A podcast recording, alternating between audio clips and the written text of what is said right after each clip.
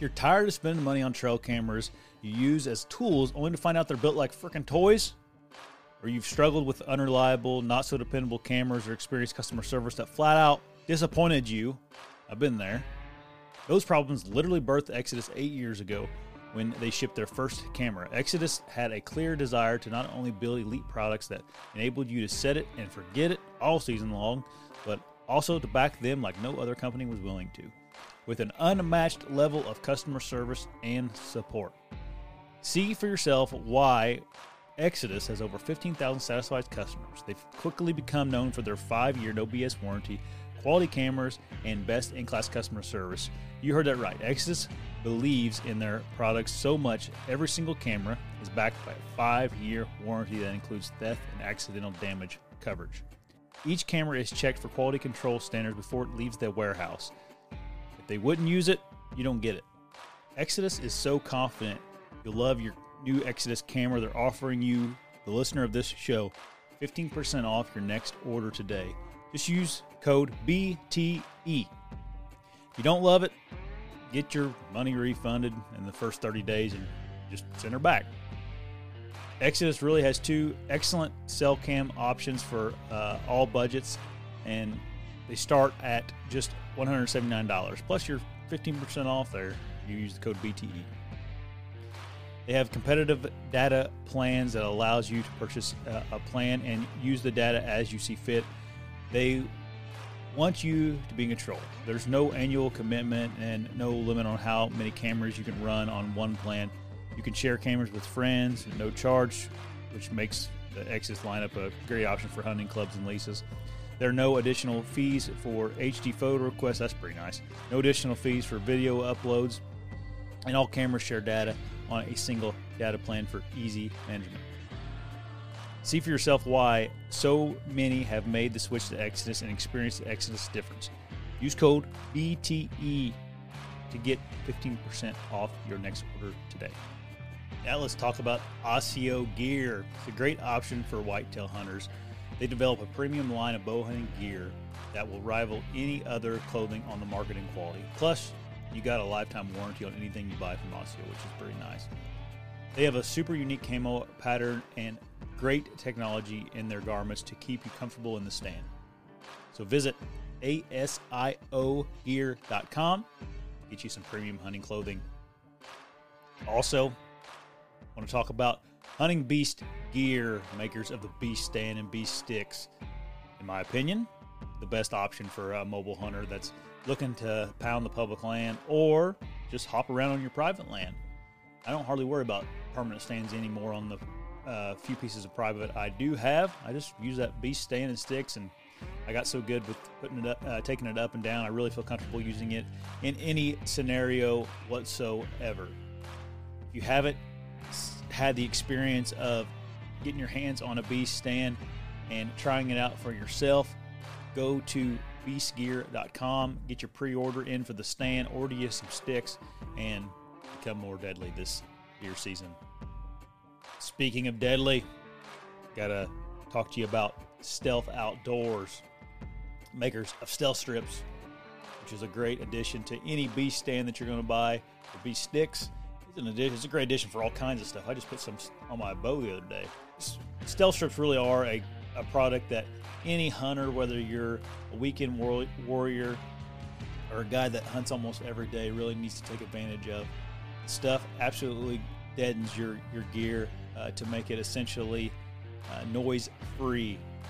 If you haven't checked out stealth strips yet, stop buying all the other crappy alternatives like the hockey tape and any other stuff you're trying to use to silence your gear. Get the good stuff.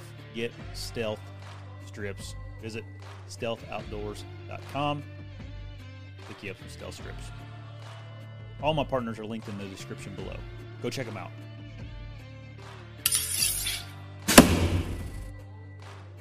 Hey, everybody. Howdy, welcome y'all. to, welcome to the show. You can see uh, Dan has changed his look a lot. He's Yeah, gotten younger, taller. stud muffin over here. uh, nope. We are uh, joined by Mr. Rendell Erik. Uh, me and Rendell have become pretty good friends over the last year, and he's a giant killer. And uh, you've been on with Joe once, and you deserved your own your own show. I thought so. I wanted to get you on here.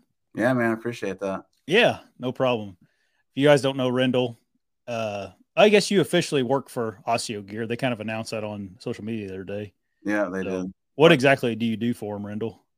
I'm uh, a man, like a show manager, expo manager, or whatever. Yeah, but I do a bunch of different, like, just help him wherever he needs. right, right. You you do a lot of like help product development and a little Yeah. bit of everything. I guess whenever whenever you're a small company, like most people in the outdoor industry are, if you have an employee, you're a do it all type type person. Yeah, pretty much. You just got to be flexible. Yep. That's cool. So this is your this is like a kind of your first year as a um deer hunter in the outdoor industry. Yeah, man, for sure. Going full time. It'll be interesting to see what I kill or don't kill. Right? oh yeah, it's uh it's it's oddly busy. Like like I've been getting kind of asked to do some other podcasts and stuff during deer season, and you're just like, oh man. Yeah, man. Like, What time's that start? people blowing my phone up every day. I'm like, I'm in the woods right now. You're just gonna yeah. chill, bro. it's kind of a two-edged sword though because like you gotta you know you want to do those things for people and it helps you too and um and people are interested in deer hunting content during deer season Yeah. but it takes like you know it takes time to produce all that stuff and you want to be deer hunting so it's like eh. Yeah, it's a balancing act for sure. It's a, it'll be a, you know, different feel of my first year doing it. But I think after you get used to it, you'll get a little system down and can Right. streamline it. right yep for sure um rendell you've now killed five booners Yeah, in your life and the four of them are up there behind you yeah, Um, pretty crazy. yeah and then the the uh fifth one is in the taxidermy shop you said before we started so Yeah, and those are all public land deer huh yeah, are they all from iowa too yeah. They're all Iowa bucks. yeah um it's that's I- even if it's in you know obviously iowa is known for the best deer hunt state in the country but like it's it's pretty uh it's crazy to kill five of them on public land anywhere yeah. Honestly, man. Really lucky, man. I don't even know sometimes how I do it. yeah I think I just, I'm blessed the whole time. I think I think me and you are a lot alike. Is like there's some guys uh, like Jacob uh, Cleaner, and uh, they're very analytical, and they like. Well, we were talking about Garrett Prawl is very like this too. Like he has to figure out why everything do, i- is the way it is, and, and Jacob's exact same way. Yeah, And me and you are just like, ah, that's just how it works. So that's what I do. Like, I yeah. don't think too much about it other than that. Yeah, I hunt way more off of instinct and like gut feelings, and uh, and as I get further along in my hunting career, like I even I rely on it way more because when I don't, it usually bites me in the butt. So Yeah, I'm learning quick, but uh, yeah, definitely blessed, man. Like, and I'm uh, I wasn't raised hunting either. I was uh, I'm a I'm a late to the game kind of hunter in my early 20s. I kind of got into it self taught, so it's kind of crazy the the amount of deer that I've killed, the size of them and stuff. But I think it's helped me out because I got I think way outside of the box. I'm not stuck in like a trad- traditional role of deer hunting. Like Yeah. I do all kinds of crazy stuff when I'm in the woods. Yeah, that's what I wanted to talk to you about is kind of like your process of how you go about. Fi- uh, I want to start like from the beginning. Like, how do you go about finding these giant deer? And like Iowa, obviously there are a lot more deer like that than uh, s- some other states, but you still got to find them, and, and they're not around every bush in Iowa. You know, Yeah. um, it's it's a tough process. Like, how, how I guess how do you? Uh, oh, before we start, if you guys have questions before uh for for Rendell or myself, just leave them in the comment section. We'll enter, we'll answer them at the end of the show. Um, anyway, how do you go about finding like your your booners? So Um, a lot of times I just do post it's like a all it's a 24/7 365 kind of job for me. I do the postseason scouting, glassing, and then I do some in-season scouting. But a lot of the times I find them mostly postseason. yeah, I go and, you know, like Dan does, gets really in there, intimate with their bedding areas.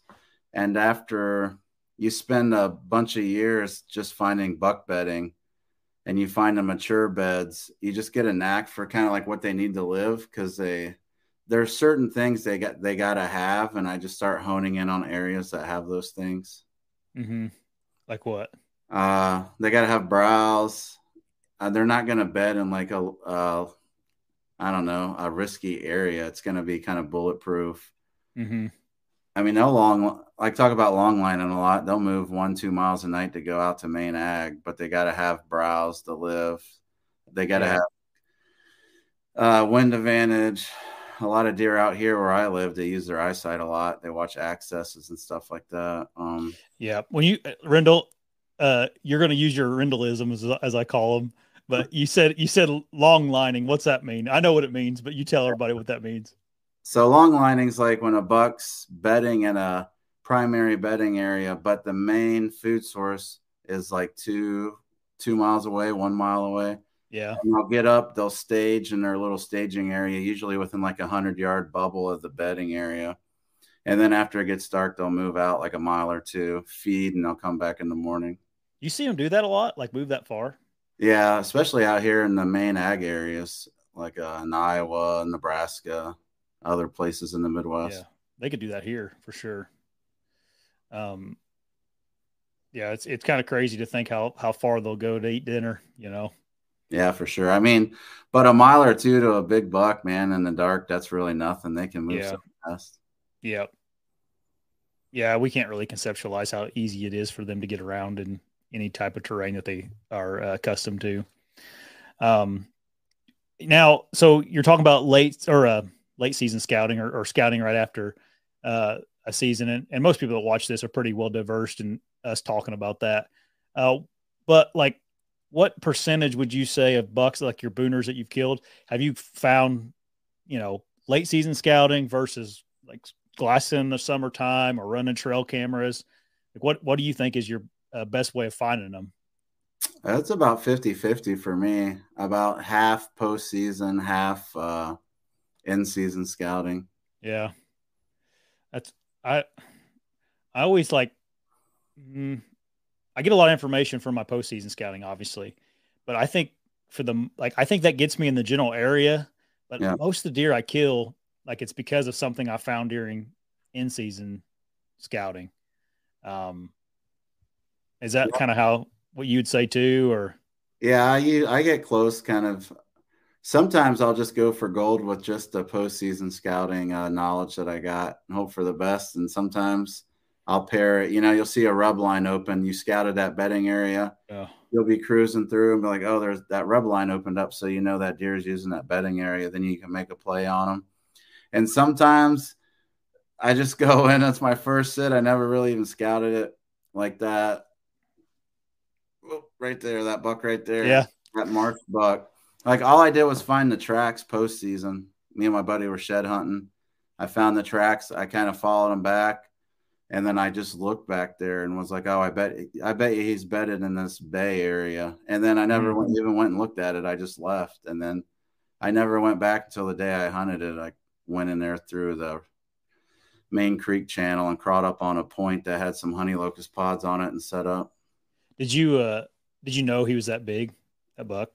No, I had no idea. Never seen the buck before at all. Oh, really? Nothing. Like I just seen the tracks. Like the tracks are huge, like enough to get my attention to go kind of look at it. Yeah.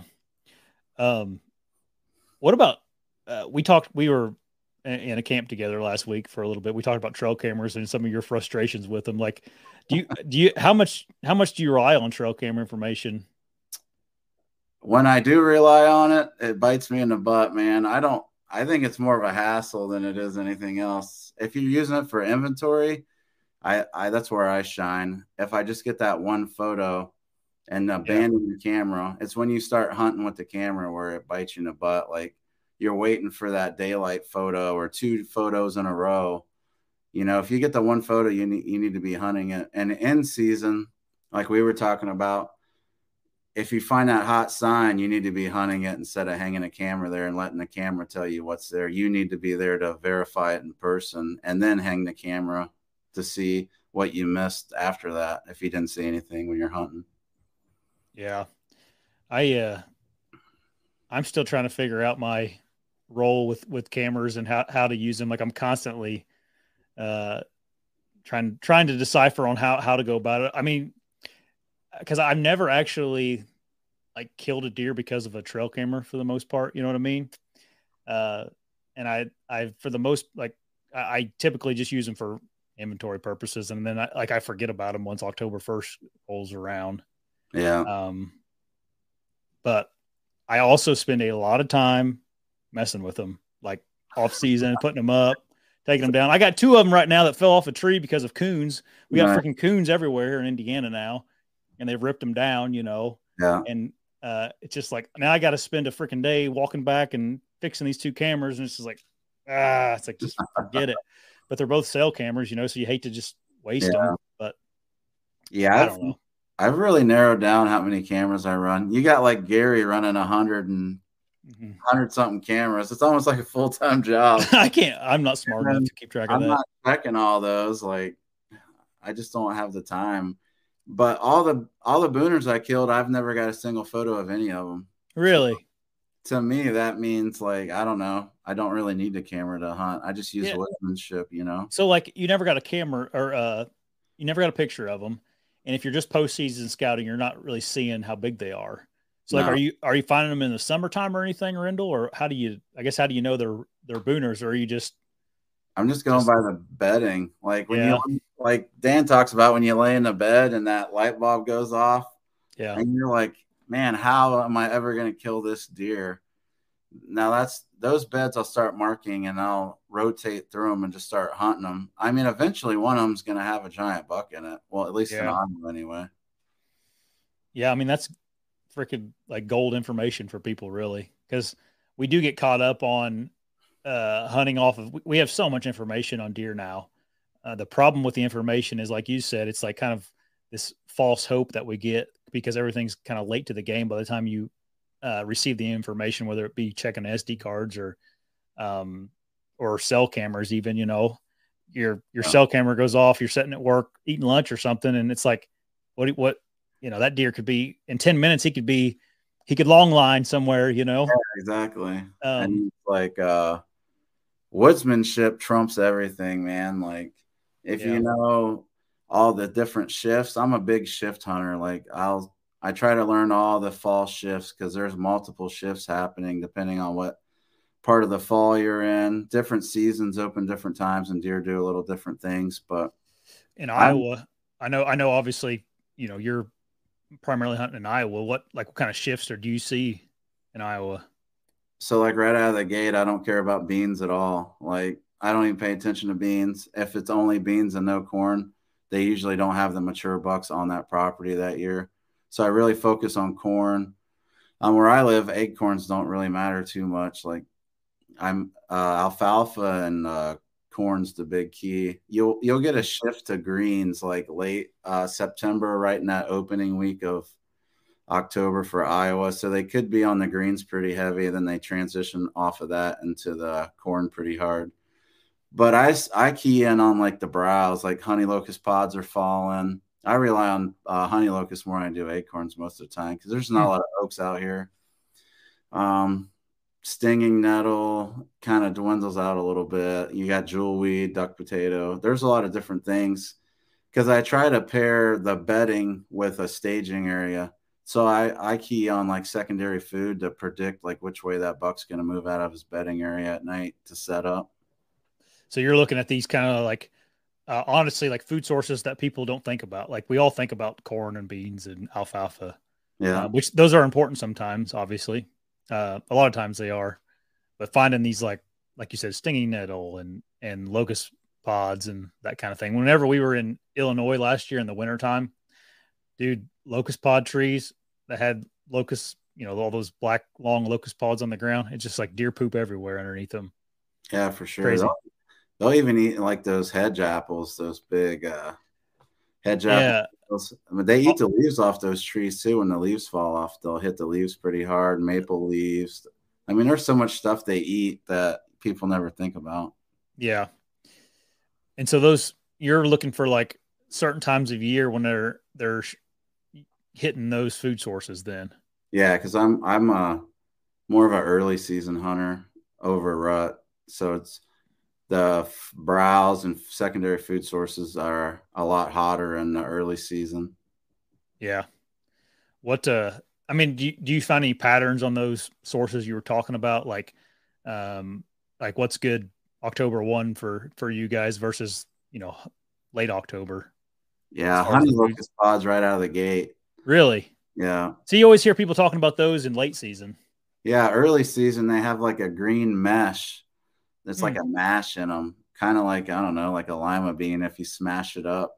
Yeah, so it's really pliable and they'll hit it kind of hard, like an early soybean kind of deal. They'll smash them and then yeah, they leave them alone until after they freeze and then they come back around and hit them just like a soybean, pretty much. Gotcha. See, I something I never have thought about was them hitting it early. I've heard of people talking about hitting them during late season, but it's something I probably should because we have a decent amount of locust stuff here. Not yeah. not not a lot, a decent amount. Yeah, that um, that marsh buck came right out into a grove of them, was just smashing them when I shot him. Hmm. Stinging nettle. When do they hit that for you guys in West? yeah, it's pretty. I mean, it's pretty early for that. Like probably right before season. Yeah, season just a little bit. They all they kind of die off pretty quick. I mean, it can be pretty cold here. Like this year, I think it'll be pretty cold when season opens. Yeah, it's already. I mean, I was looking at the the ten day forecast here. It's starting to cool off pretty fast everywhere. It seems like. I'm going to Wisconsin Friday, and it's. I mean, it's going to be high in the 60s some days, so that's going to be nice. Yeah, I'm debating Wisconsin or Missouri. I'm kind of going between, or I might do both. I might do a week in one and then hit the Go other different one. Yeah. So, uh, you you you you find the deer, and then we kind of know how you uh, go about setting up on them, Rendell, as far as you're looking looking for these beds uh, in relation to these secondary food sources. Yeah, you're a saddle hunter. Yeah, I am. so I, I'm just curious, and I know we're not going to sit here and talk about gear because I know you love talking about gear. Oh yeah, that's my. Favorite. But like, I just I'm like, so my mind is constantly like turning and involving. Like, what can I do better? Why do certain people do certain things? Like I've been talking to Annie Mae about, you know, saddle hunting and fixed blade broad, or mechanical broadheads and like, like just getting a plethora of ideas and, and trying to form my own opinion about stuff. Um, why do you saddle hunt over tree stand hunt? Because you're just so everybody knows, Rendell is you're like six eight, yeah, 280 or something like yeah, that, two fifty around there. I okay, yeah.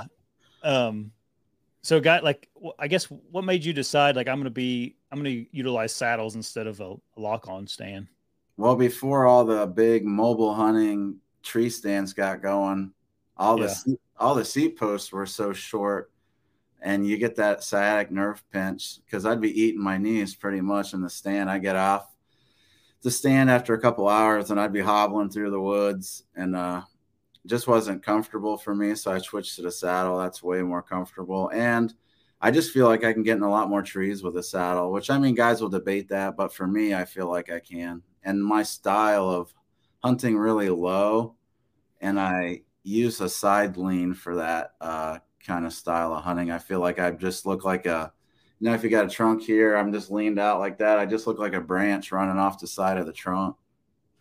Yeah. Um, and whenever I guess what do you mean by see I'm I've saddle hunted a lot, but I'm still like you're, you're you got like leaners, you got sitters, all that stuff. Like what's the difference? I guess is it so, just yeah. the... it's just like you're sitting in a tree stand, but you're facing the tree, and your knees are in the tree, and you're sitting. The leaner's just straight leaned like that. Like yeah. so, so you don't you don't really like you take like the John Eberhart approach where he always has the tree between him and the deer, right? Yeah, I don't do that at all. I that's what I, I that's what I was asking. That's kind of what I, my brain brain was trying to figure out. Yeah, I lean off the side of the tree. A lot of guys set up so the tree's like right in front of me right yeah, here. Yeah, and you shoot around the tree. But I rotate out and I'll be on the side of the tree right here, so I can. I hold my bow too the whole time, like the last hour of daylight. Okay, I hold yeah. my bow. I put the cam on my hip, and I just hold it because I use the bow to hide my draw. But I'm I'm set up in a way where there's not a lot of deer coming through. There's one exit trail coming out. I think I got him figured out. He's either coming down that trail and I'm killing him or I'm not, or he's not going to show up, you know? So I got everything perfectly set up so I don't have to move. He's just going to come in. I'm going to draw the bow straight back, hide the draw with the limbs, and I'm just going to shoot him really close.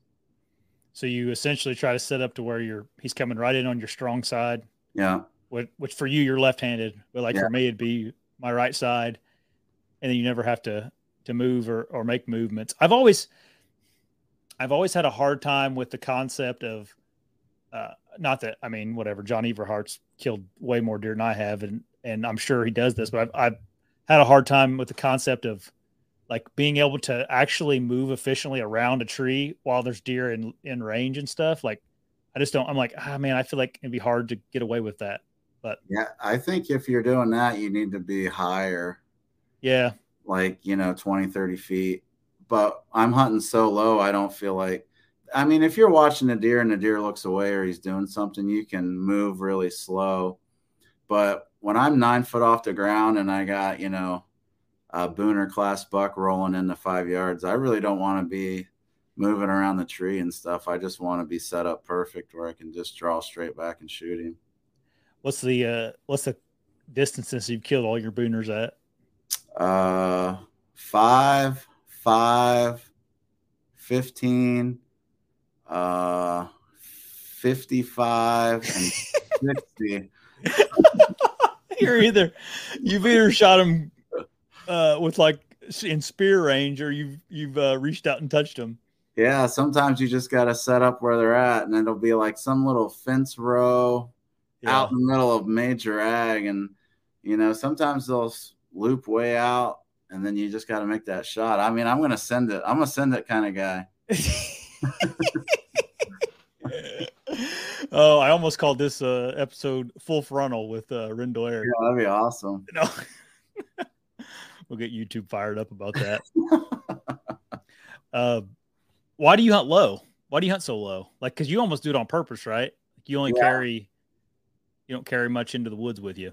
No, minimalist setup. I can get up in the tree quick, get down quick. I feel like when that buck's bedded down and you're getting that close to him, if you get too high, he's going to skylight you. He can look over the vegetation that's blocking you and him, and he picks you off moving in the tree. So I think I can get closer to the bed if I stay low because he can't, you know what I mean? I'm not elevated Yeah. high enough for him to pick me off. Um, shot angle's better if I have to get down and make an adjustment, like during a rut or something, I can just fly right down. Or sometimes you never know. Sometimes I pick the wrong tree and I'm like, oh, this tree sucks. you know, Yeah. I got to get down and make a move. I just feel comfortable. And I think you blend in better. Like the deer's not expecting you to be there. They're always looking up and then uh, either on ground level or they're looking way up. It's like there's an in between thing too. I've read a lot about like deer vision like their vision is kind of weird in that intermit area Hmm. You know like 10 12 foot area and then i can have all the back cover i want i really use the back cover to set up i don't i don't like cover in front of me because i don't want to shoot through it and i don't really necessarily care if i have cover on the tree i'm on i'm all about blending in on what's behind me Yeah, I've really been focusing on that though. The last couple years is is trying to get in the right spot in a in a tree. And man, I'm with you. Like I have, I would say probably seventy percent of the time, I'm I have two sticks with my aiders on them, my uh, one step aider, and that's usually what I use. Um, Gary doesn't even carry any more than that anymore. He just carries two two sticks with him all the Yeah. time. i carry three just in case because sometimes Same. you get some w- weird tree that's all nasty and you got to use an extra stick to move around something Right. Because you can't stretch them out very well. now if i'm hunting hill country i might i might take four or five sticks just to try to get above if i'm on the side of a ridge or i'm down in a hub or something Yeah, for sure. I still think, uh, it, at least the hills in Indiana, we have these pretty, I think they're called sassafras trees that are straight and no limbs on them at all. I still like, sometimes wish I had a climber in there because, like, Yeah. I think, I think a really cool tool, and I know they have these out here, but I don't know how good they are yet. But if you can make like a climber saddle platform, Hmm. that would be a useful tool for me here in Indiana at least because like all the trees in those um in in the hills are the straight and limbless trees for yeah the most part. you think you'll make more noise if you use a climber uh, in I'm- conjunction with the saddle I don't know. I've never never used one like that. I don't know. You know. Yeah, Yeah. probably. It But depends on the bark of the tree i guess because i know pine Yeah. trees are loud as heck when you're climbing them with a climber yeah. my dad, this was his uh, when he went to Nebraska with us. This was his first like mobile hunting experience with a lock on. He always used climbers in the past. Yeah. And it, before we left, he's like, I just don't understand why this is better than a climber yet. And I'm like, yeah. I said, you know, just give it, give it, give it a try. And after we left, he was, he was convinced like this is, you know, this is better. Um, yeah, he wouldn't have made it in some of those trees I made him get in. Yeah. yeah. Um, and it was it was hard for a left-handed guy to set up a right-handed guy because I kept. Oh yeah. Kept messing it up. I didn't think I didn't think about that. That is a different way you got to think about it. Yeah, I was like, oh, that's not gonna work. Oh, that's not gonna work. I'm like, dang, come on, man. Like I was trying have, to get. Have you messed with the ring of steps on your saddle at all, or do you just do platform? Man, I'm not really in the gear that much. I just use the platform. Yeah. Yep. I can't. I've I've tried a ring of steps a couple times and it's so uncomfortable for me. I think I'm so tall, like I can just I can put my knee in the tree and go all the way around the front of the tree. And yeah, shoot. I didn't think about that. You could get a lot of reach. Yeah, I got a lot more advantage over shorter guys in the saddle. Yep. Um, you have, I guess, as far as setting up low, other than finding cover and any and and, all that stuff you really have any other tips for people? Like when you're when you're that that low? Yeah you got to get really good at not moving and the saddle can be tough because you'll be wanting to do uh, the swing yeah. deal i mean you got to be dialed in. Like even your head movement like that like a deer can pick you off so when it's prime time you got to be really mentally disciplined not to be messing around don't play on your phone like it is a lot harder to hunt lower if you're uh, if you move a bunch. That's big key is uh, movement. That's where I I in the past have struggled with the saddle is is uh tend to move. I'm kind of a fidgety person anyway. Yeah. Um and with the stand I can, you know, just sit there and at least not move you know half of my body because it's yeah. seated. Um but yeah it's funny because in a tree stand I'm a sitter, but in the saddle I'm a leaner. Yeah. So it's kind of interesting. But there's some situation a tree stand like it, everything's a tool. There's no uh, one be all everything. Like right. You, like uh, cedar trees, man, the uh, saddle's tough. Like I like the tree stand better, and like cedars or hedge trees. Anything that you got to lower your profile to get into, it's pretty tough. And I can make it work, but it takes a lot of extra time and effort to make it happen sometimes. Yeah. I could see that for sure. And I can see how like a guy like Dan where he hunts uh, swamp edges a lot and like uh, kind of tiny trees and kind of weird trees. I could see how he would prefer a stand a lot of the times. Just um just the nature of where you hunt could be more conducive to a saddle versus a stand. Yeah, and I get in a lot of those same trees with the saddle, but it's a lot more work and it can be if you don't know all the little adjustments in the saddle, it can be a lot more uncomfortable. I think it's more of like an experienced saddle hunter uh, can get away with stuff a little bit better just because they know like tethered height, uh, different comfort channels you can do, how you adjust different things like the pitch, the lean. You can lean the platform, like angle the platform certain directions. Yeah turn your tether knot around. I mean, there's all kinds of little things you can do to help you out that I do when I get in those little crap trees. That's another thing I was going to say about hunting low. Man, I'm like 285, man. If I get too high in those trees, I'm up there. you know what I mean? I'm like, I can't shoot out of this tree. Man. Like I'm half leaned over, like holding on. Gravity doesn't work well with you. Yeah, it does not. Like I am not a fluent climber at all. Being so big, like a Sasquatch trying to climb up something. I guess I'm blessed in that manner where I'm a normal size. So yeah, I, I, can't, I, can't, move through brush as good as like you or Gary. Like Gary yeah. going through stuff, and I was getting hung up, and I was kind of cussing. I was cussing at him a little bit, kept dragging me through all these tight face. I'm like an elephant in there just ripping, getting hung up. He did get me lost in that freaking cattail. So I was kind of mad. oh my gosh. Yeah, that that has to be frustrating. Oh, um, man, that was funny. Uh, you still put on a lot of miles though and get around. Oh yeah, I can. If I want to roll through it, I can go through it pretty easy. But when it's 105 degrees, man, you don't really want to do much. Yeah, it was it was hot. Um, dang it, I just had something in my mind to ask you, and, and I can't remember what it was. Um, your uh, all your booners there, uh, Justin Tanner, he was asking if you killed any of them in hill country. I have not. I I wait till I hunt hill country in a rut. I have got on some really big deer in the hills, but I usually hunt more like uh, marsh, ag land, river bottom stuff before I move up into the hills. And then being an early season hunter, I've uh, killed most of my deer early, but uh, I've, I've, hit some of them in the late rut, uh, tra- doing the long lining thing to expand that home range, and they look for the last does.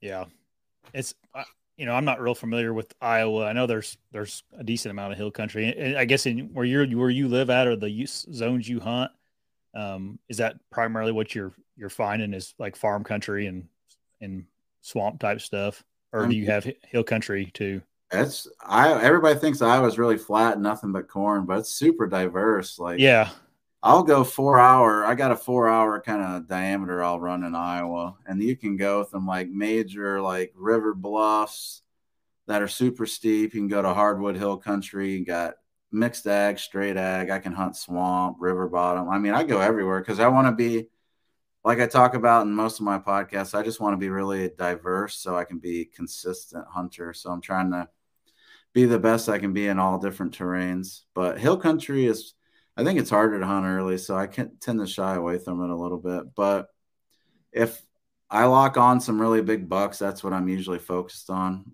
Yeah. I found a couple 200s and I just lock into those areas. And I really don't want to leave.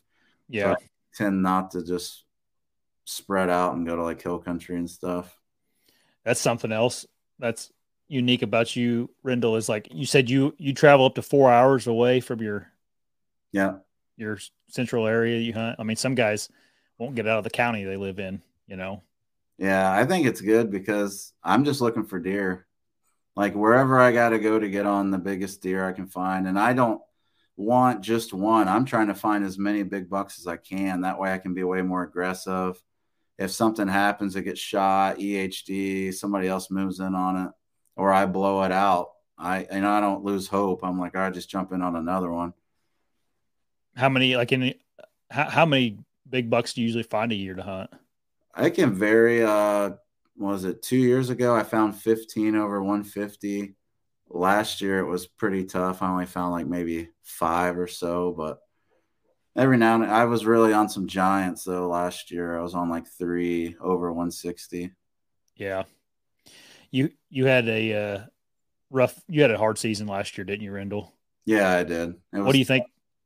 what do you think the main thing was last year that you struggled with? Not trusting my gut. Yeah. Um, I felt like, man, I just I got almost too ballsy. I think, like, man, yeah. I was setting up in some crazy, like, almost like I got too confident. Not really ego, but man, I was just like, I'm to try this, and I know it's like, man, this is crazy. Um, never got really the good wins. It was kind of hot like a lot of the season. Um, I didn't let go of deer like I should have too. I should have bounced out on some bucks. I was really I got too stubborn. Like I got locked in, man, and it kind of pissed me off that I just couldn't get on a couple of these bucks. So I really locked in on them, you know, got that stubborn streak. I wanted to will myself and some of the deer were in like unfamiliar country. Like I didn't get postseason scouting, and it was like new areas that opened up, and I dove into them, and they were really like opened areas. I mean, you could see miles. So I'm crawling in like drainage ditches and trying to figure these deer out, and I'm not super familiar with the super open country like that. So it was a learning. I mean, you learn more when you fail. Yeah, and I think I hunted cameras too much too. I got stupid and I was like waiting for photos, or I did the thing I said not to do. Like I find killer sign and then I hang your camera to verify size, and then boom, next morning or next day the buck would daylight right there, and he'd catch my scent, and I'm like, oh, I'm done. Yeah.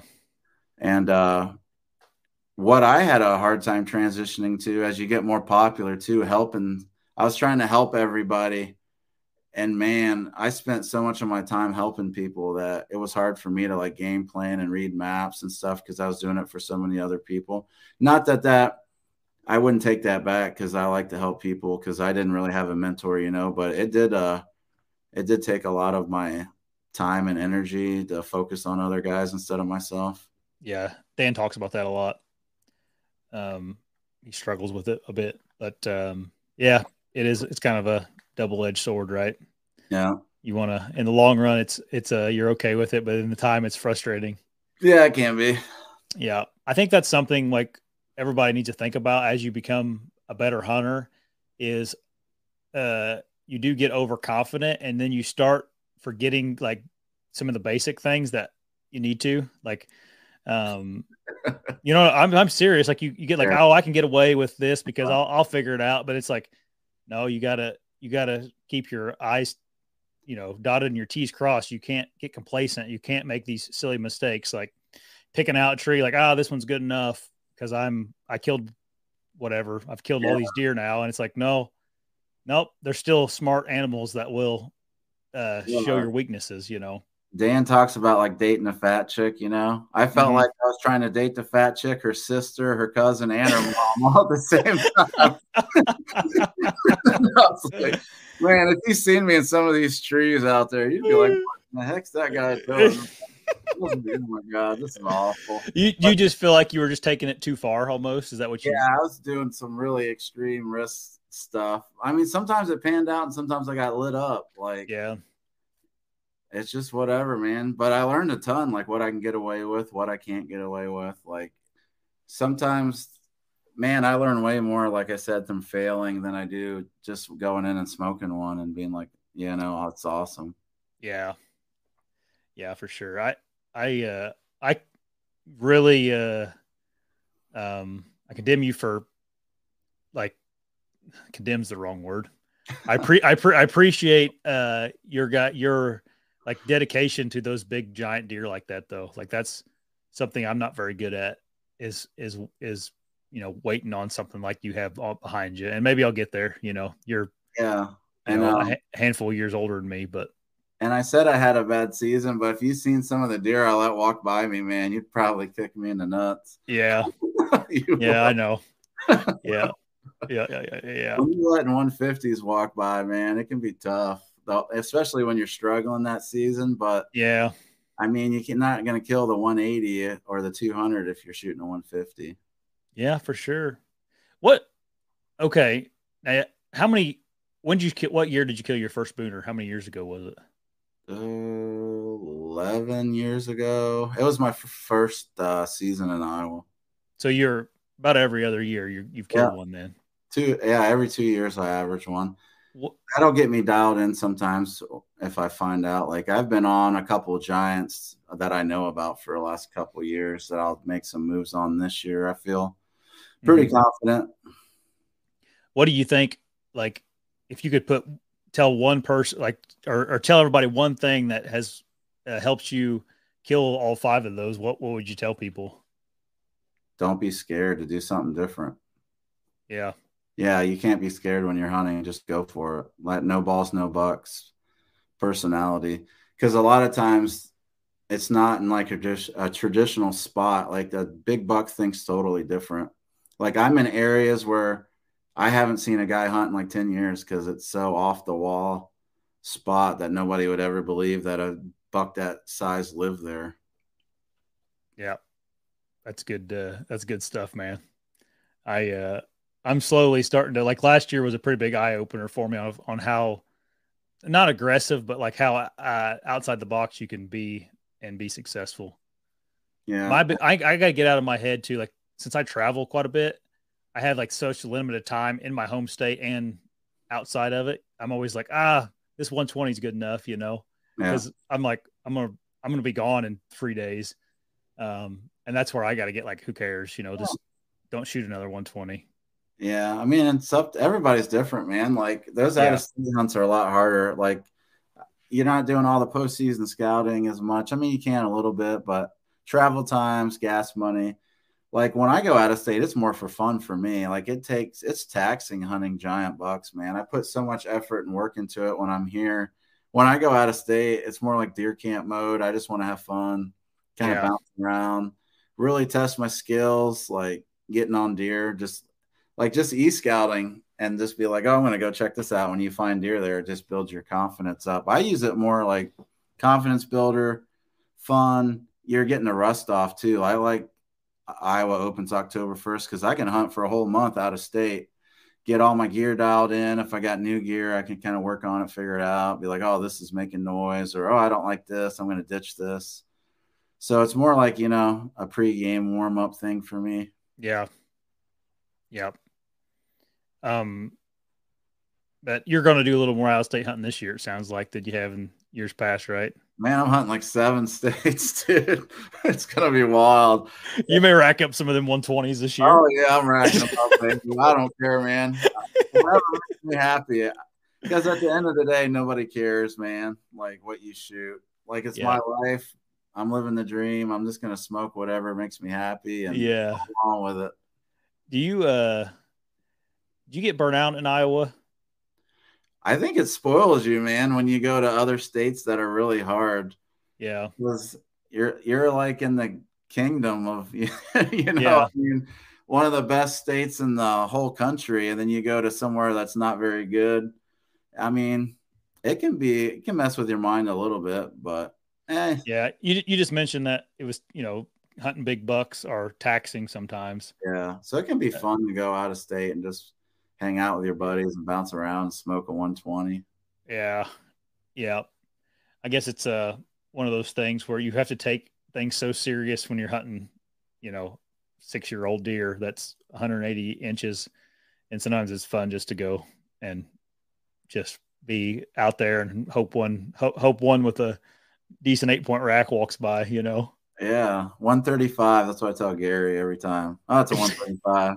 We're smoking it. But I like a lot of I like character too. I like the freak bucks. So if it's yeah. got crash on it or drop tine, it's dying. Like I don't really care yeah. Like if I yeah. see a drop tine in Iowa that's 150, I'm probably shooting it just because I don't have a drop tine buck. I mean, yeah, they're not they're not very uh, they're hard to come come by. Yeah, but hunting out of state's fun. i You get different terrains, different experience. Uh, I think it makes like uh, me and Gary were talking earlier today. It just makes you a better hunter. Like you're in a lot more diverse areas that are harder to hunt, and you just got to drive harder. It, yeah. You really pick up a lot of tips and stuff. But a lot of the stuff I used in Iowa when we were hunting out of state, I mean, I got on deer pretty quick, just about everywhere I went. Yeah. Um, you also live kind of in a real good area where you can get to a few states pretty quickly, right? Yeah, I planned it that way. I can bounce out and be in Nebraska, Missouri, the Dakotas, Oklahoma, super fast. Even yeah. Wisconsin's not too bad of a drive. Yeah, yeah, that's definitely uh, you. You plan to head head there for sure. Yeah, um, Kansas um, a, only a couple hours. It's not bad. Mine was not intentional, but uh, yeah, I'm in a pretty good Southern Indiana. I get to Ohio, Kentucky, Illinois, I'm all within a few hours of all those places if I need to want to go somewhere. Yeah, I, I um, plan to get away from people more than I did uh, anything else. Like, yeah, the further west you move, there's way less people. So that was kind of like my strategy into it too. And you moved from West Virginia, Virginia. I'm, uh, my grandparents had a farm in West Virginia. My dad was a Marine. I've lived all over the South, right? From like right. Tennessee. Yeah, I didn't. I didn't know like where you were living at when you decided I'm going to Iowa. Yeah, you Tennessee. Down Tennessee. Okay, Tennessee. Yeah. yeah. there's there's actually some good deer in Tennessee now. It seems like a lot of people kill decent ones down there. Yeah, there's it's getting pretty good down there. Kentucky's blown up. Tennessee's getting good. Even like some places in Alabama are pumping out pretty good deer. Yeah. Um, it was pretty slow. It seemed like though early season down there this year to, to yeah, me on, on Facebook hot. at least. Yeah. When that cold front came in the last couple days, though, guys started knocking them down. Like, mm-hmm. yeah, a buddy of mine, like three or four of his friends, all uh, shot bucks the last couple days down there. Once that cold snap set in. Yeah, yeah, it was it was crickets there that first weekend though. everywhere, really. Yeah, when it's 100 degrees, it's just tough hunting. I mean, a couple people killed some, but it wasn't like it says some years where it's just like, gosh, everybody's knocking them down this weekend. Yeah, Um, yeah, I I, was, I was telling Gary th- today. I was marking him back and forth, and man, I am ready to hunt in something that's not 100 degrees because I went from Tennessee and it was 113, and our truck, like our truck, read 113. We walked in, and then in, in Nebraska, it was over 100 a couple days there. I'm just like, I'm sick of this, dude. the states that are starting to open up this weekend, it's gonna be it's gonna be awesome because that cold weather is usually not like Missouri last year. I was hunting in 100 degrees for like a week and a half. Where now it's gonna be high like 70 every day. Yep. Like it's gonna be nuts, man. Deer are gonna be moving like crazy. whenever I walked in, we walked in the first day in Tennessee. It was 113, um, and I've never I've set my like when I put my stand up, like I was, I honestly, and I'm in good shape and all that. Like I got up in the stand, I'm like I don't know if I should be up here. Like I felt I felt kind of lightheaded. I was like, I mean, just uh, as much sweat as I could hold on my body was it was on my clothes, and I'm like taking like a deep breath, like all right, settle down because this is not good. And uh, uh, and then we got up in the stand, and I looked around, and it was the wrong tree. Like I couldn't see anything, so I had to. I was like, we got to get down. We're not going to shoot anything right here. And uh, I had to take the whole stand down and put it back up. We were just like, this is dumb. Uh, I don't even know if that's worth it, man. I probably Yeah, I know, I know. Twice the size of you too, man. I would have died out there probably. Yeah, it was. uh It was probably the. I mean, I had I had fun because I was with my buddy Patrick, but Yeah. it was the uh probably the most miserable I've been hunting as far as just you know weather wise. I I I would rather have been cold at that particular time with that. Oh yeah. I'm I don't like. sorry. I I'm don't- definitely no, cold you- weather guy. I yeah I uh you know my the cold weather sucks too because when it was like negative twenty and then that's not fun either. But at least I I don't know I didn't feel like I was going to pass out. That's true. like I hunted a negative 30 and I was like, man, I'm insane. I'm an idiot for being out here. Well, uh, man, I I tell you what, the cold weather gear anymore is really good. Yeah. You can you can be really um, pretty low temperatures and and get yourself comfortable. Um, yeah. So I like cold weather, man, because I can always put layers on, especially like you said, the new technology and new installations and how garments are made, where man, you can only get so naked. No, right? Nobody wants to see that. No, Mm, negative, negative. Yeah, we had a, it was a it was gun season in Tennessee down there because you had to wear orange vest, and I was like, I'm like, dude, I, I'm just gonna take this shirt off, wear this orange vest. That's about. It's. I mean, it was miserable. Yeah, that's what I was gonna say. Just wear your safety harness. Oh Just man. wear my saddle and a speedo and a safety vest. Yep. Yep. We should have just went swimming. Is what we should have done Pretty much. instead of uh instead of a deer hunting. Um. they need to make like a bubble suit with a portable air conditioner in it for hunters. There you go. Your your product uh, development at ASIO. There you go. Just yeah, I don't know what to think about that. start, start writing. Yeah. I don't know. He's from South Carolina. He may appreciate it. Yeah, I think he's just conditioned to the heat. That's what he told me too. I was talking to him about how hot it was going to be, and he's like, "Ah, man, those deer, they're pretty used to that kind of stuff, you know." Yeah. Um, They got to eat to live and drink to live. So yeah, at some point, mostly at night. But but I don't know. It was hot. We didn't see many deer either, so there was something to it for sure. Now, after I left and the velvet season was over, it cooled off to the 80s, and then they were moving like crazy on that piece I was uh, hunting because of my buddies. They had some cameras out there, but um, nice. it is what it is. I mean, there it. It's not like I could have waited and went later in the week or anything because it was just that weekend. It's the only time Yeah. the season's open, so gave it a shot.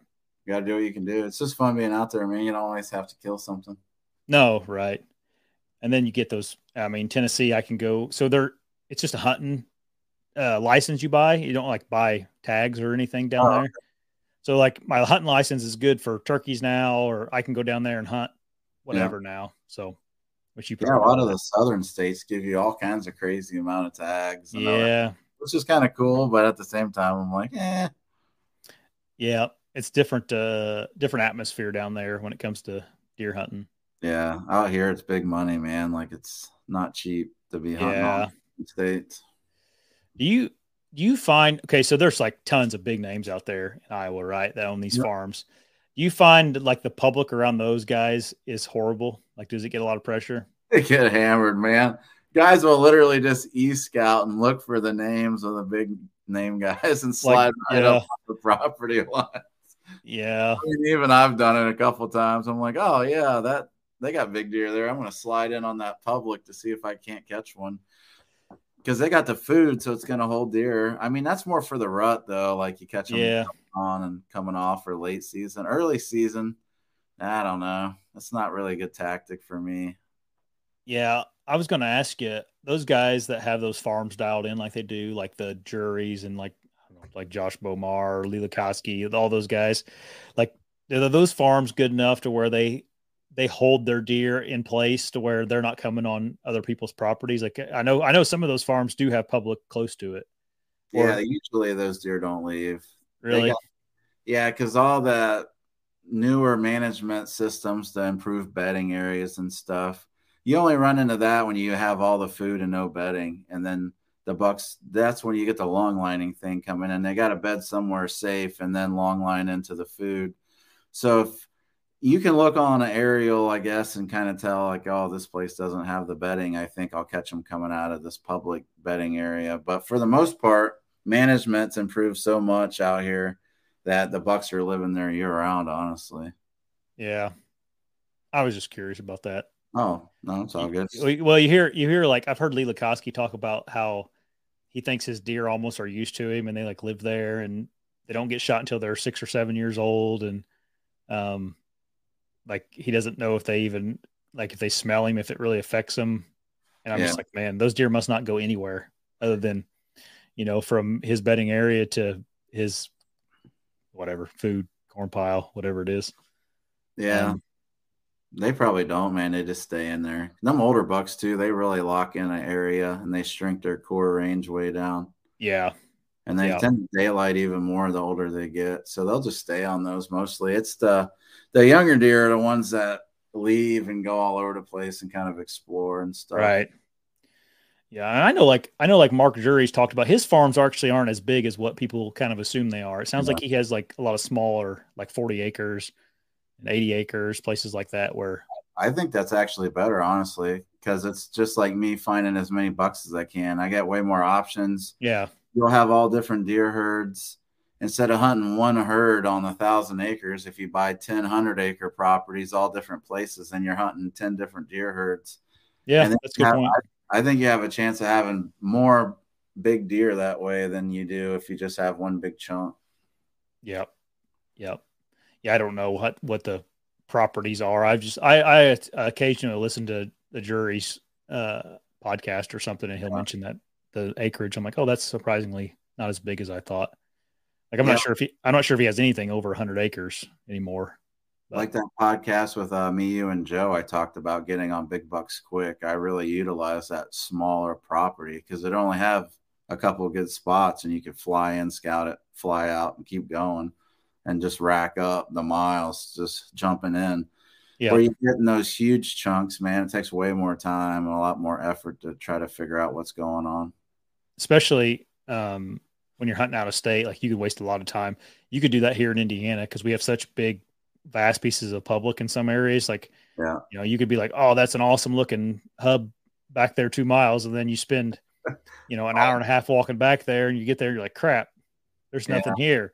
There's, there's some jack or some jack wagon drove a four wheeler back there and put a big ladder stand up or something, you know. Little Debbie wrappers back there. Some yeah, yeah. and the Mountain Dew cans or. Yeah, then you're yeah. like, oh, this spot's burnt. I'm gone. Yeah. So I'd rather go to smaller properties too and just bounce in and out. But sometimes I'll get in those big properties just because you can get away from people. I'm more just hunt wherever the deer are at, like whatever I got to do. Yep. Yep. I would. What is it like 49th on the yeah state list of public land too. It's pretty. Yeah, it's way down there, man. Yeah, so that has to be a struggle for you as well. Yeah, with the draw, it's not too bad, and most of the pressure is during the rut. And I'm not a big rut hunter. Mm-hmm. And then got, I, go ahead. You got some private now too, don't you? That you kind of picked up recently. Yeah, I got some free permission, as I call it. Yeah. yeah. I got a bunch of that lined up. I ended up asking a farmer um, just for permission on one farm, but he ended up owning like 12 other farms or something. And he's like, hunt them all. And I'm like, holy crap. Like, yeah. That's awesome. I uh I got a new piece last year. Um and I was I had some cameras out there this summer. I just went and got the cards today and I was looking at them and there's a there's a guy walking around with a rifle hmm. and like a shooting stick. I'm like, what the heck? You know, that's weird. Yeah. I'm like, I better send it to the farmer because it looked like he came in off the neighbor property, like didn't park there. Like oh, he came okay. and I was like, hmm. And I sent it to him. He goes, Oh yeah, that's so and so. He's shooting does for me in, on deprivation permits. I'm like, oh man. Yeah, I'll, I'll get someone's already hunting them. Lots of random dudes in there. Like, yeah, I almost it's almost worse than hunting public a lot yeah. of times in Iowa because you get usually you get permission for a reason and everybody else gets permission. yeah true. So it's kind of you got to watch uh, where you're at what you're doing and stuff but yeah. I, I don't know. I don't really really rely on the private that much. I just got it. Yeah well yeah if you, a deer yeah. It's just like having another spot right? Like mm-hmm. I I do that too man. I I rack up as much as I can and like I know I get crap from people for hunting some private land, but it's just like I don't, you know, I guarantee the public right now, there's not some guy with a rifle walking around shooting does on it. You know, it's like I, I don't know if it's any better really. And like a deer, a deer doesn't know what's public or private. No, uh, if, yeah. So I'm, I always just say if I'm driving down the road and you see a 200 incher on private, 300 yards away from public, you're not gonna swing in there and ask to hunt the private. Like I'm gonna yeah. ask to get in there. Like if you got to get in that to kill that buck, that's what I'm doing, man. Like I'm just more that whatever it takes person. Yeah. I'm gonna ask. Like at the end of the day, like I said earlier, no one really cares, man. That it's your hunt, your deer, your money. Like yeah. whatever you want. Yeah, for sure. Um, you want to take some questions now? We've been on here for an hour. Oh, has it been an hour already? Wow. Yep. It has. So if you guys have any questions, we can try to get to them tonight. Uh, I got to get through the um, all the chit chat. If you guys, if you have a question, just leave a uh, question mark in front of it. Um, also, I know we haven't done one of these in a while, guys. It just was because we were on that hunt, and um, Dan doesn't like to talk about the hunts until after the videos come out. So we'll probably do one about the hunt after the videos come out, uh, and you guys can watch that, and then we could get everybody on here and talk about it. And then I also have some really good guests lined up over the next couple weeks, so pretty pumped about that. We uh, uh, we'll be in Wisconsin hunting next week, and we'll probably do a Wisconsin deer camp too.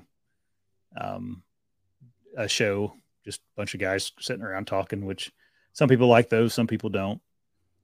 Um, let's see here. Here, Tony had a question. Need a suggestion on mosquito spray where I am off deep woods, doesn't cut it. I'm currently in the stand getting eaten alive. so what do you do for? I got like three things permethrin on all your clothes, wear a hoodie, put the hood over your head, face mask up, and then uh Thermacell. Got to have that. Thermacell. Yeah.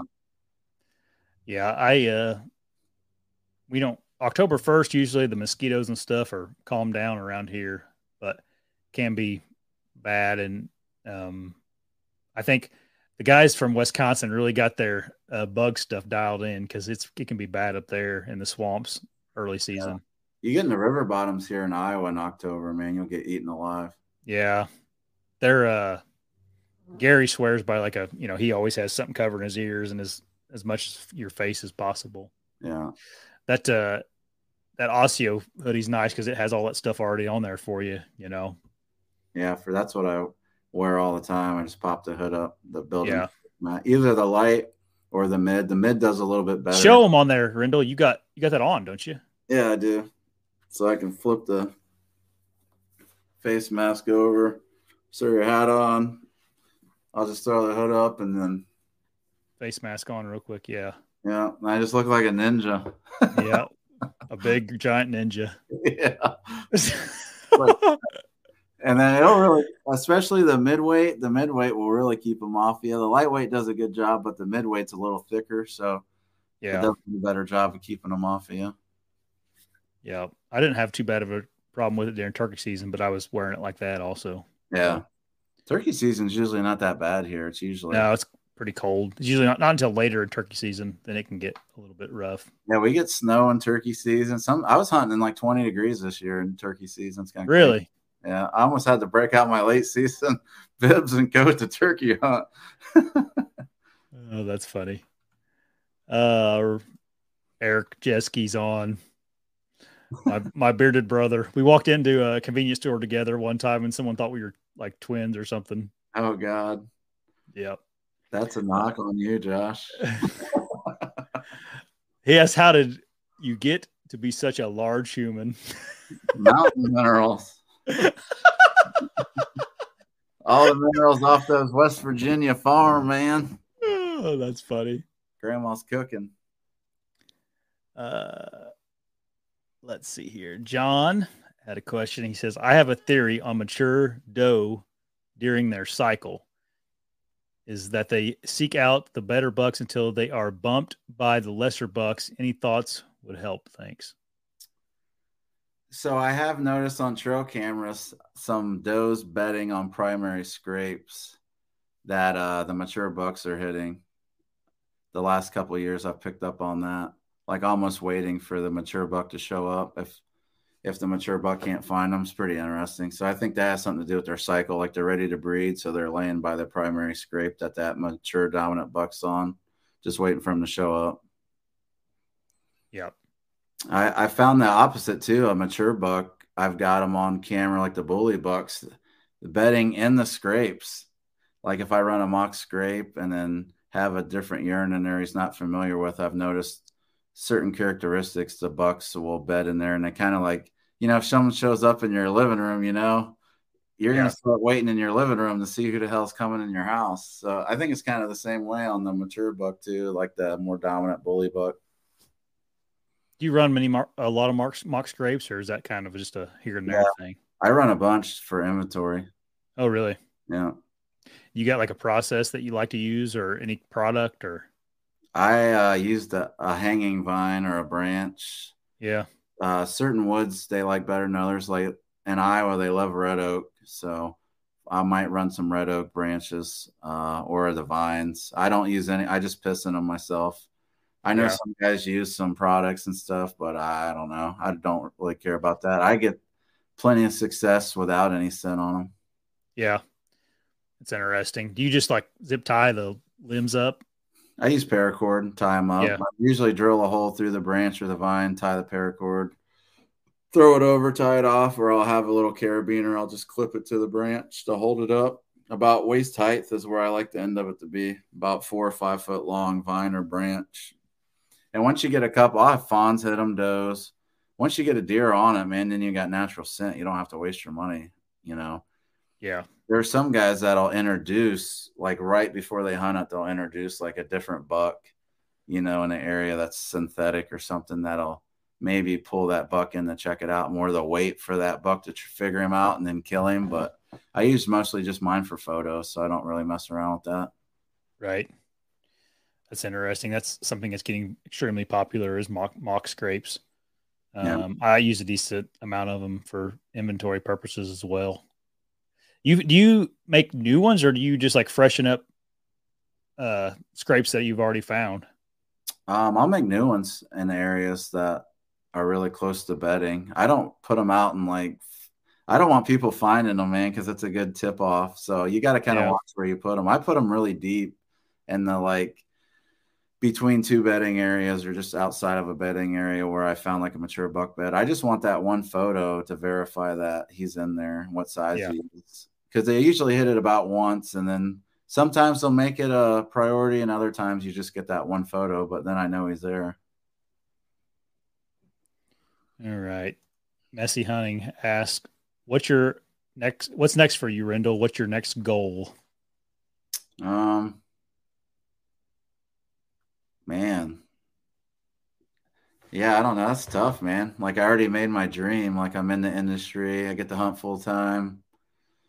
I guess just have more fun, more mem- make memories, like go on adventures that most guys can't. Like I want to go like elk hunting or go to Alaska, go hit red stags. Now that I actually have the time where I can just hunt every day, I really want to go do stuff that like I couldn't do when I was just a blue collar guy working somewhere.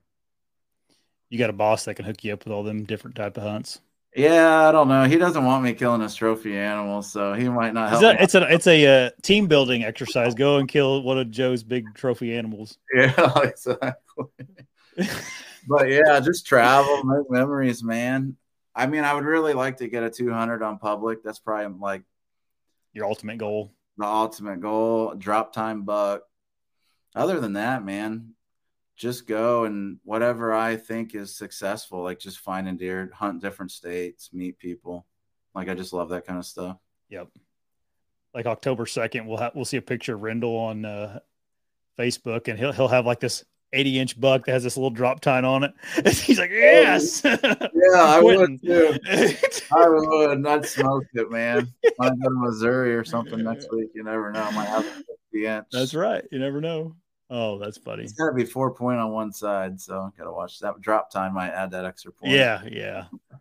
I'd hope so. I hope, I hope, it has at least four points on one side if it has a drop tine.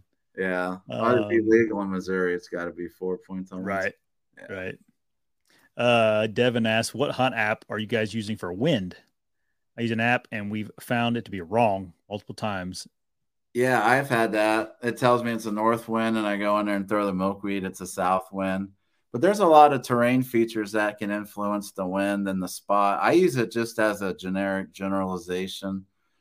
I use so many different hunting apps like Josh see me switching through the phone. Yeah.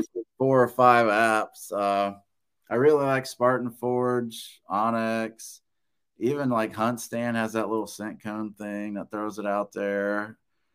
That's about my three that I use and some weather apps. Like, you know, you can go to like WeatherBug or whatever and look. I mean, I'm yeah. verifying, man. I don't trust anything. I'm checking it as I'm yeah. Going. I'll tell you what app sucks is my app on there's one app that I was using that really what was it called here? Just my weather app. Like I I downloaded the weather channel app and that does oh. better than the I don't know what this weather app it was on my Google Pixel phone is, but it is trash. Like yeah, in every like aspect. I used to have a Google phone too, and that thing sucks. On the, the weather? Yeah, the weather for it. Yeah, don't. If you got a Google phone, do oh, not the weather on there. Down, download a different app. Yeah, exactly. Um, there's a lot of good ones now. I mean, there's good ones. They're all inaccurate. It seems like to me. So, um, like you said, Rendell, get you a general idea. Get find the one that is most um, useful. But I don't think any of them are going to tell you exactly what the wind's no, doing right in your tree stand. You.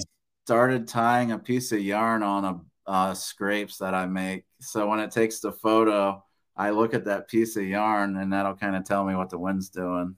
Yep. Jordan says, Are we full shafting here tonight, boys? Man, always got to be full shafting. there we go. That's another. That's another Rendellism. Full, full shaft. yeah, a whole bundle of full shaft. Don't even have to cut them. It's amazing.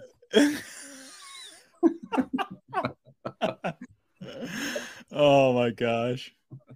Oh, I got to cut mine down. yeah, you're you're lucky then. You can get a little bit faster arrow, maybe some yeah. that I don't care about. yeah. Here's a good question for Rendell because I know his answer. Do you like hunting mornings? Ever no, go... I do not.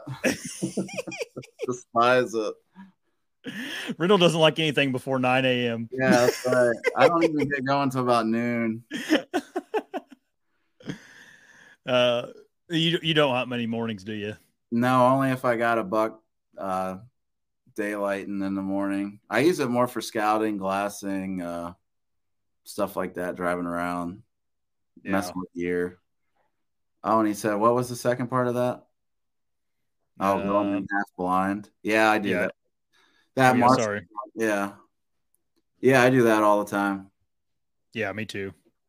Sometimes it's not scouted at all. I just go in there and scout my way in, especially yeah. out of state.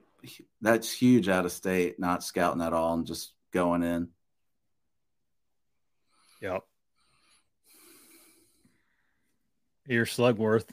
He has an interesting point for us. If you're hunting big buck bedding, do 50 push-ups before you crawl into your stand. Big bucks hate the scent of another uh, being's testosterone scent in their living room. I got the Booner juice, man. I don't have to do the push-ups. 50's excessive. Man, I don't even know if I could draw my bow back after that.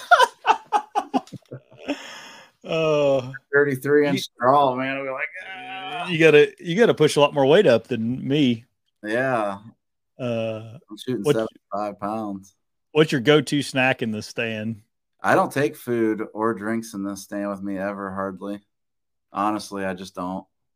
Yeah, I will. Uh, I'll occasionally have like a. I mean, if it's hot or something, I'll bring a water with me. Yeah. Oh, when But, it's uh, hungry, I should have done that. There was some days where I didn't bring any water at 100 degrees. Like, Yeah. Yeah, I like Chex Mix, that kind of thing. If I'm gonna, if I'm, if I had to tell you something, I'd bring to the stand. I also like to. Uh, I'll drink those five-hour energy drinks sometime to get me focused and motivated. I'm eating my frosty before I get to the stand. Strawberry frosties. yes, limited time, man. You gotta get you one. Good. yeah, I, I I food load. Like I'll drink a ton of liquids and eat a ton of food before I go hunting, just so I don't have to eat when I'm out there. Yeah, you have to take a big old dump though when you're out there. Yeah, sometimes you got a sky dump. oh, sky dump. Filter Now we're getting, now we're getting into it. We're full shafting, talking about sky dumping. Oh man. Oh, okay. Back to the deer hunt here. Pharrell asks, "Have you noticed different wind speeds changing buck movement?" Yeah, high winds, they don't like to move. They get really skittish. So high wind days, I tend to push in a lot closer too because you can get away with noise and stuff.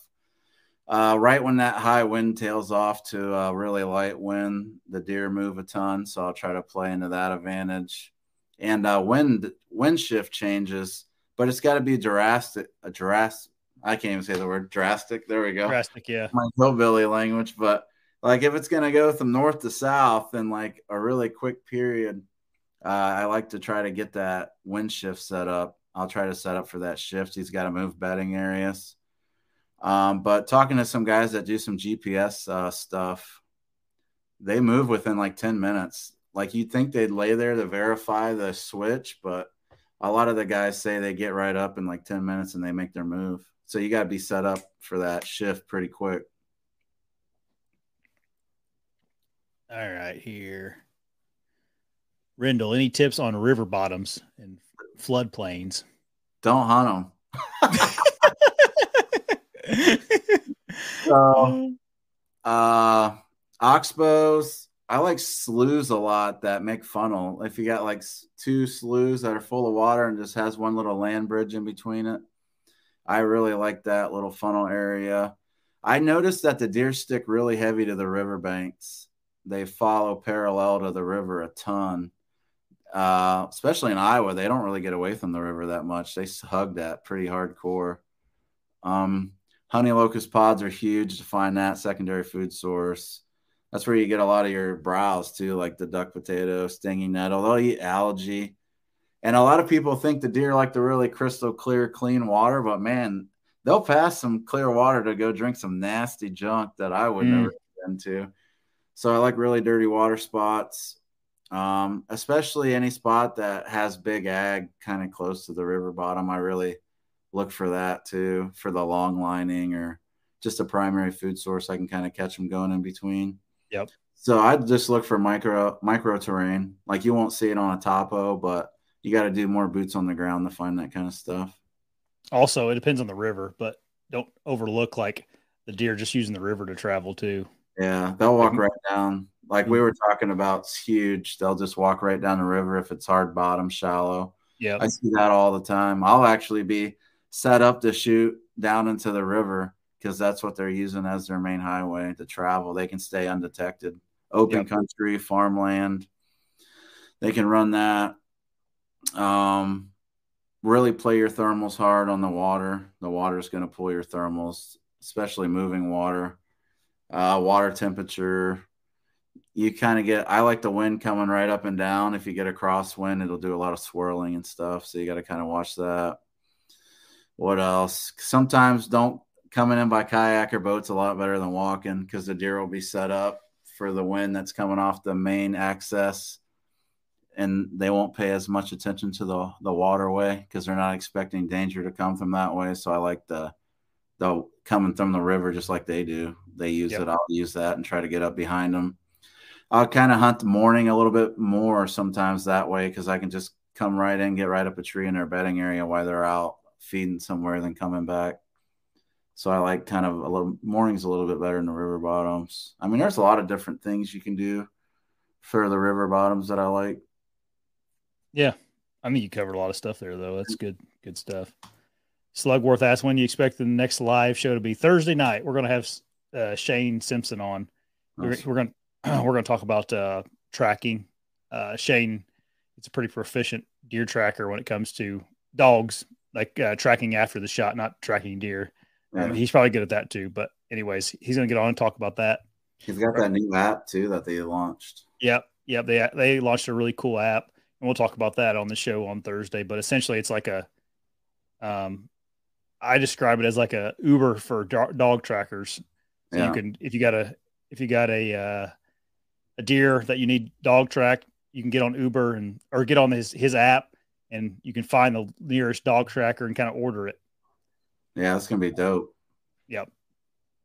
Uh, but I think I think it was a good. It's to be a good show just because right before season, just getting freshened up on you know what to look for when you hit a deer in a certain area and um, you know types of blood and that kind of thing.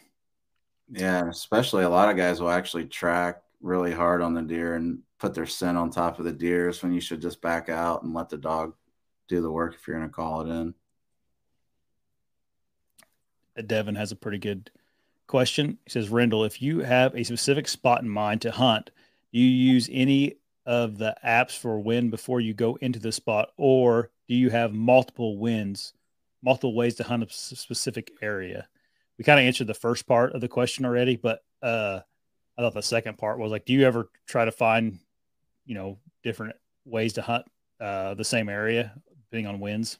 Yeah, access is king. So I try to do something totally different than what anybody else is doing because they're not expecting you to do that. Usually they're like looking at the access and stuff, especially out where I live at. So you got to get really creative. Sometimes you got to go way around or do some stuff you don't want to do, like go through mm-hmm. some nasty junk. But I'll try to get a betting area where it's set up for multiple wins. I mean, ideally you want that, but a lot of times it's just mostly one win that they're usually there on, and then you just got to kind of make it happen. It can be really tough that way. Elizabeth has a question, Rendell. Do you want coordinates to 220 8 by 5 with a bunch of junk? I seen him in Northwest Iowa last week. Sure, 220. yeah. Elizabeth is a uh, she drives a truck for a living, so she's all over the country wow. or all over the Midwest. If I kill it, I'll let you take a picture with it. It'd be awesome. All right. Cred. That's the way to find deer, though, man. You got to get in that tip hotline, like coffee. Yeah barbershops, like mailman, UPS man. Like I'm always asking people that drive a lot, like, hey, if you see any big deer, let me know. Drop me a pin, bro. Jimbo asked, uh, uh, anyone ever take the dirt out of a scrape and take it to another property, put it in an existing scrape? I would just use a synthetic spray at that point and just spray a different scent in there to let them know different bucks in the area. I've never done that. I mean, it's interesting theory, but I think you could do that just by. I mean, piss breaks down so fast, ammonia and stuff like that. It's more like mm-hmm. the lichen branch that holds the glands. So I think I would just introduce a different buck through glands or spray, honestly, instead of moving the dirt. I've heard of people doing that, like bagging up dirt from a scrape. They used to have some buck dander. I don't know. It was like 20 years ago. Some company would bag up like poop and hair and dirt in a bag and sell it. I don't know. I don't even I remember it. It's from like an expo. Somebody gave me a bag. I never even used it. I think I still have it somewhere. I might have to. Dig oh, it. you know what it is? Uh, yeah. I bet that stuff's rotten. Oh, I'm sure it is. Uh, Zeke. Oop. Zeke uh, says, now that you got time, you could go for Axis in Texas. Yeah, that's more like a springtime deal or summertime. It'd be cool to shoot an Axis buck. You can go to Texas. They have some free range ones in Hawaii that you can go. Yeah. So a couple other places, but that'd be dope. My buddy shot one in uh, Hawaii with a longbow. Yeah, that'd be awesome. I guess the guys, the people out there, like never seen anybody shoot one with a longbow. I guess they're real cagey and the the the uh, wild ones out there in Hawaii. Oh yeah, they got some mouflon sheep out there, some hybrid goats, wild turkeys. There's some cool stuff out there. My taxidermist goes and hunts out there a lot on public land. Hmm. Eric, have you noticed? Have you noticed different wind speeds while sky dumping? Yeah, man. You don't want you want to blow your sky dump downwind. don't want to upwind. Stay away from your platform. Make sure your saddle's up around mm. your arms like that. You don't want to filter it out too much. Send a picture to your buddies just for verification. Oh. the wind was blowing this way while this happened. Yeah. Yeah. Verify. Uh, I don't. On onX, there's a uh, poop uh, pin yeah. Yeah, the Marco Polo thing. That's it. That'd, that'd be hilarious. Pin it as poop, take a picture of it, and then send the pin to your buddy, and they think like, "Oh, he sent me a pin." Like, a, "Oh, okay." I'll have to nope. do that to Gary. All right. Elizabeth asked, "Do you ever notice big bucks near wooded lots around cemeteries?" Hmm. I mean, I have seen some big bucks in cemetery areas because you can't really hunt them. So I think it's like a little sanctuary. Yeah. Uh, especially a woodlot. It just depends. I mean, the woodlots out here, I don't know. They're not really in cemeteries, I guess, per se. They are and they're not, but I've seen them in there. I mean, I know a cemetery right now, I see a lot of deer passing through all the time. They yep. come out of main ag, especially when there's corn around. I think the woodlots hold a little bit more deer when there's corn versus beans. Yeah. Um, we have a cemetery not too far from my house, and there's always deer going in and out of that place. Seems like it's right outside of town too. But wasn't there like a national cemetery that had a ghost buck in it or something for the last couple years? I think. I don't know. Probably. I've seen the pictures on uh, Facebook all the time. Seek one guys will probably kill it. Probably. Man, it'd be pretty cool to smoke one in a cemetery, I guess. Uh, did you see that I mean, it, didn't see the deer, but did you see that Lee found that giant that's supposedly going to be the world record if he kills it? Yeah, yeah, I seen that. Hmm. Be pretty interesting. See what that thing ends up ends up scoring if he gets it. Yeah, I mean, I think he was on the fence about even hunting it or not. Yeah, just because I guess a lot of people were feeding it, and yeah, like people's backyard type deal, pet thing. Not not a pet. That's probably the wrong word, but like it's known in the area, kind of like those people that kill those bears that are like known and get get a bunch of hate for it. But yeah, bears seem to be more sensitive to people than deer.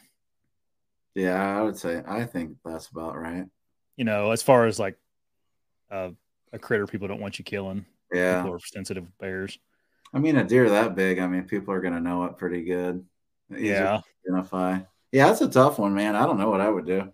That's probably a couple million dollar deer though. If you get the world record buck, you're just. What is your? Let me ask you this, and it's you can have an opinion on it. It doesn't matter. Like, what's your feeling about that deer? Like, do you think it should be like if a guy kills a deer like that, is it like the world record in your in your uh, book, or is it like is that kind of a weird scenario? I mean, if it's legal, it's legal, right? Yeah. Like, who am I to judge anybody if it's legal? Yeah. That's where I'm at. If it was illegal, then yeah, I would hate it. But if it legal, just seems like the way Lee was was uh, worried about it, it just it just had that feeling of it's kind of like um must be in a weird spot. Obviously, I have no idea what exactly the scenario is, but for him to be like asking his viewers what what they think about ethically, yeah, about it. So, yeah, I don't know, man. It's legal. It's legal. Like I don't know. It's a tough decision, man. Yeah. I'd, I'd probably have the same thought process. I don't know if I'd ask everybody about it. You know. Yeah. I would probably just. I don't know, man. It's tough. I think it's. uh I think it's. It's interesting what those guys do and kind of cool. Like I would be stressed out hunting like they do, man. I'd get. I wouldn't be able to do it. Like I'd yeah. be like, you know, going knocking on doors because my deer ran 40 yards this way. And I'm like, ah, you know. I don't like the city, man. I live in the country for a reason. Yeah, I right. I don't want to hunt around a bunch of houses, yeah. man. I'd rather be out in the middle of nowhere in a swamp or a big timber or something. Yeah. Like, yeah. But it's like if you if if that's what your options are, you know, if you live somewhere like that, like yeah. it is what it is, you know.